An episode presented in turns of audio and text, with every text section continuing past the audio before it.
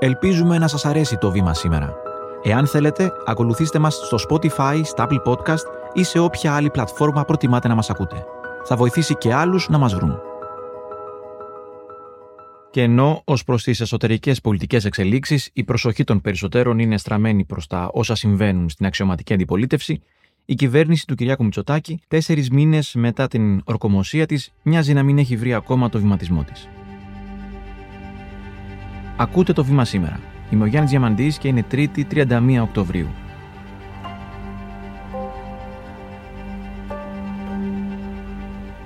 Ο Άγγελος Κοβέος, πολιτικός συντάκτης στο βήμα της Κυριακής και στην ιστοσελίδα το βήμα.gr, θα μας αναλύσει τα τεκτενόμενα στο κυβερνητικό στρατόπεδο. Άγγελε, ευχαριστούμε που είσαι πάλι εδώ. Και εγώ. Ποιο είναι το σημαντικότερο πρόβλημα που παρουσιάζει κατά την δική σου οπτική σήμερα η κυβερνητική μηχανή; Θα έλεγα ότι όπως διαπιστώνεται αρκετούς μήνες μετά τις εκλογές, έχει περάσει καιρός, έχουν γίνει και άλλες εκλογές, είναι ότι η κυβέρνηση δεν έχει προχωρήσει με την ταχύτητα για την οποία η ίδια έχει καλλιεργήσει προσδοκίες σε μεταρρυθμίσεις κρίσιμες που είχαν αποτελέσει και ένα κεντρικό σημείο των προεκλογικών αναφορών του Κυριάκου Μητσοτάκη.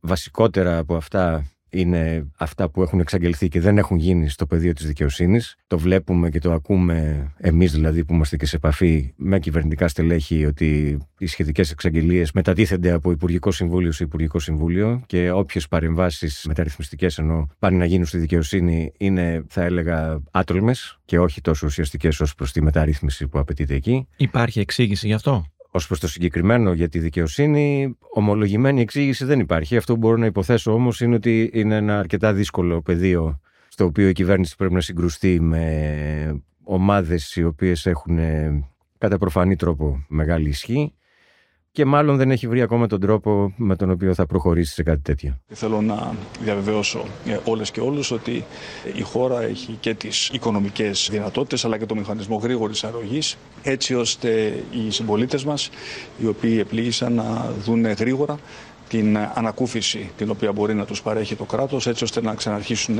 τις ζωές τους, να φτιάξουν τα σπίτια τους, να μπορούν να παρέμβουν στην οικοσκευή τους και οι επιχειρήσεις να αρχίσουν και πάλι να λειτουργούν. Με τη Θεσσαλία, τι ακριβώς συμβαίνει και πώς αυτή εξελίσσεται σε ένα πολύ δύσκολο ένιγμα για την κυβέρνηση; Καταρχάς θυμόμαστε όλοι, ή μάλλον θα πρέπει να θυμόμαστε όλοι, τι καταστροφή έχει συντελεστεί εκεί πέρα. Αυτό που έχει συμβεί είναι ότι έχει ανατεθεί σε μια ομάδα τεχνοκρατών εμπειρογνωμόνων από την Ολλανδία να ασχοληθεί. Όμως αυτό ακόμα βρίσκεται στη συλλογή στοιχείων ώστε να εκπονηθεί μετά ένα ευρύτερο σχέδιο ανοικοδόμησης της Θεσσαλίας. Καταλαβαίνουμε δηλαδή ότι βρισκόμαστε σε πολύ αρχικό στάδιο. Καθυστέρησε πάρα πολύ η νομοθετική ρύθμιση για την ταχύτητα των καταβολών των αποζημιώσεων. Αυτό θα έπρεπε να έχει ετοιμαστεί αμέσως ώστε μόλις ολοκληρωθούν οι προθεσμίες και κάνουν όλοι τις αιτήσεις τους να εκταμιευτούν τα λεφτά. Αυτό έχει καθυστερήσει επίσης. Λείπει, με λίγα λόγια, ένα συνολικό σχέδιο για την ανοικοδόμηση της Θεσσαλίας, το οποίο απαιτείται. Είναι μια κρεμότητα. Δηλαδή η Θεσσαλία, ίσως να μην είναι μεγάλη υπερβολή, εξελίσσεται σε μια μαύρη τρύπα. Έναν ακριβό και δύσκολο χειμώνα για τους καταναλωτές δείχνουν τα μηνύματα της αγοράς. Οι τιμές στα τρόφιμα συνεχίζουν να σκαρφαλώνουν, με τους προμηθευτές να αναμένουν νέες αυξήσεις τους επόμενους μήνες. Είναι όλα πανάκριβα. Όλα τα πάντα, τα πάντα. Ε, τα πράγματα ακριβήνανε πολύ, δυστυχώς. Μεγάλη φτώχεια. Φαντάζομαι ότι έχεις βαρεθεί να απαντάς σε αυτό το ερώτημα και αμέσως έρχονται στο μυαλό μας απαντήσεις όπως ότι είναι ένα διεθνές πρόβλημα, ότι θα ληφθούν μέτρα περαιτέρω ελέγχων. Υπάρχει κάτι πιο συγκεκριμένο, κάτι πιο άμεσο για το πώς θα αντιμετωπιστεί ενδεχομένως το πρόβλημα της ακρίβειας. Ξέρουν οι πολίτες πολύ καλά, το ξέρουμε όλοι μας, τι συμβαίνει στα σούπερ μάρκετ και σε τι προϊόντα υπάρχουν ανατιμήσεις οι οποίες δεν δικαιολογούνται με κανένα τρόπο. Θεωρώ πως ναι, κάποια πράγματα θα μπορούσαν να έχουν γίνει διαφορετικά. Τώρα, γιατί δεν έχουν γίνει ή γιατί δεν γίνονται, Εντάξει, μπορεί να έχουν να κάνουν με την δυσκολία της πολιτικής στην πράξη. Πάντως αυτά τα μέτρα που έχει λάβει η κυβέρνηση τα επιδοματικά ούτε πολύ μπορούν να διαρκέσουν και αν το πρόβλημα έστω και αν είναι διεθνές συνεχιστεί ε, δεν πρόκειται να το λύσουν. Πριν πάμε και σε άλλους τομείς που οι περισσότεροι ανέμεναν περισσότερα. Σε είχαμε εδώ στα μέσα του καλοκαιριού μετά τις εκλογές και μας είχες μιλήσει πολύ έτσι χαρακτηριστικά για τους μπλε φακέλους που παρέλαβαν οι καινούργοι τότε υπουργοί. Αυτοί οι μπλε φάκελοι ενημερώνονται, εξετάζονται, ελέγχονται από κάποιον. Τυπικά και θεωρητικά αυτά συμβαίνουν. Όμως βλέπουμε ότι σε πάρα πολλά πεδία η πρόοδος δεν είναι αυτή που θα όφιλε να διαπιστώνει κανείς. Εδώ να σημειώσουμε και κάτι ότι η διαδικασία αυτή συντονισμού κεντρικού και ελέγχου από το μηχανισμό και το επιτελείο του Μεγάρου Μαξίμου μετά από τις τελευταίες εκλογές διαφέρει πολύ σε σχέση με την προηγούμενη περίοδο. Θέλω να πω ότι εσωτερικά εκεί μάλλον υπήρχε καλύτερος συντονισμός. Ήταν και συνθήκες διαφορετικές βέβαια. Ποια λοιπόν είναι η διαφορά μεταξύ του τρόπου που ελέγχονταν οι υπουργοί της προηγούμενης κυβέρνησης και του τρόπου με τον οποίο ελέγχονται οι υπουργοί σήμερα. Στην προηγούμενη περίοδο διακυβέρνησης, από το 19 στο 23, τα πράγματα παρά τις κρίσεις και τα ασυνήθιστα φαινόμενα ήταν μάλλον πιο εύκολα.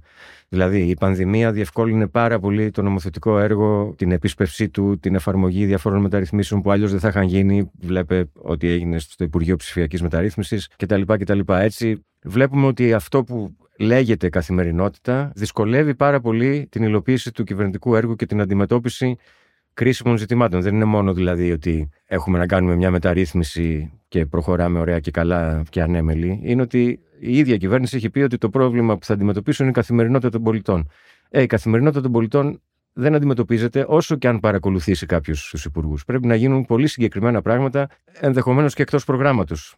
Στο Υπουργικό Συμβούλιο, δηλαδή, όταν κλείνουν οι κάμερες, γιατί τις περισσότερες φορές παρακολουθούμε για κάποια λεπτά από τηλεοράσεως στην διαδικασία, τραβάει αυτιά ο Μητσοτάκης, πέφτουν κατσάδες; Δεν έχω την αίσθηση ότι αυτά γίνονται στην πλήρη σύνθεση του Υπουργικού Συμβουλίου. Τα Υπουργικά Συμβούλια αυτής της κυβέρνησης έχουν και ένα επικοινωνιακό χαρακτήρα. Συνέβαινε και παλαιότερα, αλλά περισσότερο ασχολούμαστε με τις εισηγήσεις του Πρωθυπουργού. Και πάντως, αν είναι να τραβηχτούν αυτιά, δεν τραβιούνται εκεί, τραβιούνται, θα έλεγα, κατηδίαν με τον όποιο υπουργό κτλ. Πάντως, δεν νομίζω ότι αυτή τη στιγμή έχουν τραβηχτεί όσα αυτιά θα έπρεπε να έχουν ε, τραβηχτεί. Το Μαξίμου εισπράττει το κλίμα που υπάρχει και που μας δίνει την αφορμή αυτής της συζήτησης ετοιμάζεται να κάνει κάτι ή πιστεύει ότι σε λίγο καιρό θα φανούν κάποια πρώτα αποτελέσματα; Το Μαξίμου θα έλεγα ότι βρίσκεται σε μια, όσο και αν το διαψεύδουν, σε μια συνθήκη εφησυχασμού λόγω των ε, εκλογών του καλοκαιριού, της απουσίας αντιπολίτευσης και αυτή η συνθήκη τους έκανε ακόμα και να υποτιμήσουν το μήνυμα του δεύτερου γύρου των αυτοδιοικητικών εκλογών. Νομίζω ότι αρχίζουν να καταλαβαίνουν ότι υπάρχει μια δυσαρέσκεια στον κόσμο. Αυτό καταγράφεται άλλωστε ξεκάθαρα στις δημοσκοπήσεις. Δηλαδή, παρά το γεγονός ότι η Νέα Δημοκρατία παραμένει με απόσταση πρώτο κόμμα, στα όποια ποιοτικά στοιχεία βλέπουμε ότι η δυσφορία των πολιτών είναι έκδηλη και σαφής για πολύ συγκεκριμένα πράγματα. Ακρίβεια, αυτό που λέμε καθημερινότητα, υγεία, παιδεία.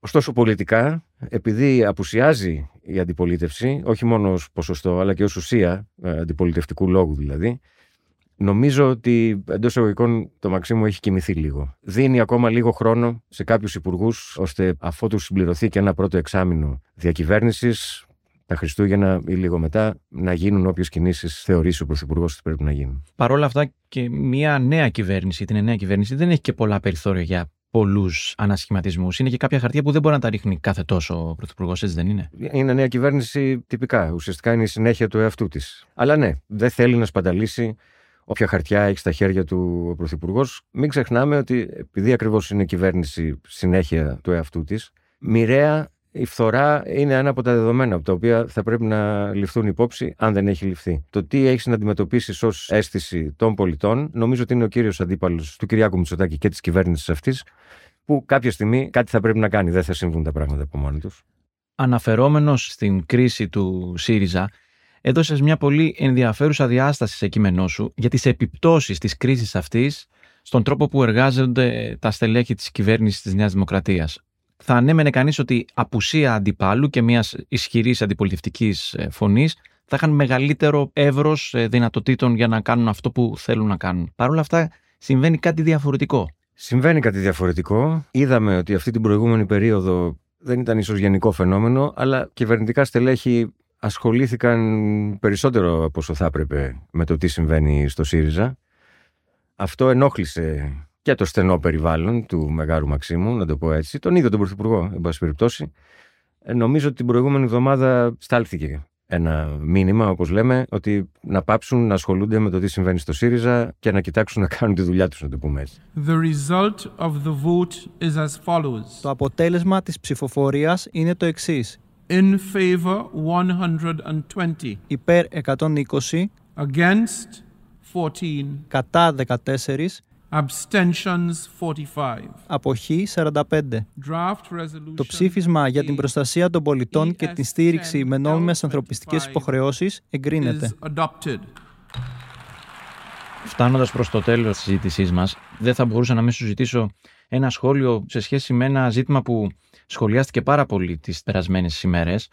Έχει να κάνει με την στάση της ελληνικής κυβέρνησης και την απόφαση να απέχει από το ψήφισμα του Οργανισμού Ηνωμένων Εθνών για τα όσα συμβαίνουν στη Γάζα. Η κυβέρνηση πώς αιτιολογεί τη στάση αυτή; Η αιτιολόγηση ήταν τρία-τέσσερα στοιχεία με πολύ πρόχειρο τρόπο. Αντί να πει ότι η στάση μας είναι αυτή για αυτούς τους λόγους, είναι ότι αυτή η στάση μας δεν είναι αυτό που καταλάβατε. Δηλαδή, μεταξύ άλλων, είπε ότι η αποχή διευκολύνει και την επίτευξη πλειοψηφίας για το επίμαχο ψήφισμα. Το οποίο παρά τα αυτά όμως δεν το ψηφίσαμε. Εντάξει, δεν ήταν επιλογή να μην το ψηφίσουμε. Όλα τα άλλα περιτεύουν, αυτό θέλω να πω. Η εσωτερική πολιτική διαχείριση νομίζω ότι είναι μεγαλύτερο πρόβλημα παρά η στάση αυτή καθεαυτή. Γιατί όπως και να το κάνουμε, δεν θα έπρεπε νομίζω να αναζητεί φτηνές δικαιολογίες η κυβέρνηση για μια τόσο σοβαρή στάση σε ένα τόσο σοβαρό θέμα. Αγγέλη Κοβέ, σε ευχαριστούμε πολύ. Και εγώ. Είμαι ο Γιάννης Διαμαντής και κάθε μέρα σας παρουσιάζουμε ένα θέμα με τη βοήθεια των δημοσιογράφων του Βήματος και έμπειρων αναλυτών. Ευχαριστούμε που μας ακούσατε. Ακολουθήστε το Βήμα σήμερα στο Spotify ή στα Apple Podcast για να μην χάνετε κανένα επεισόδιο. Το σημερινό επεισόδιο επιμελήθηκε η Κατερίνα Πακογιάννη. Δημοσιογραφική παραγωγή Έλενα Κούση με τη βοήθεια της Κατιάνας Καλιγέρου και της Σωτηρίας Δημητρίου.